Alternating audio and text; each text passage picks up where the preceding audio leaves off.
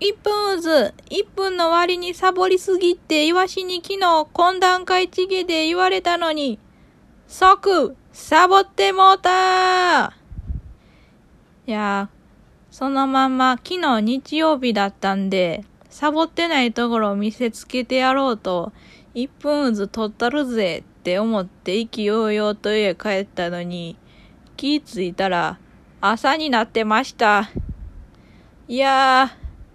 なんかの、あれですね。これは魔法ですかね。なんか多分歩いて家に帰ってる間に変なとこに入り込んで、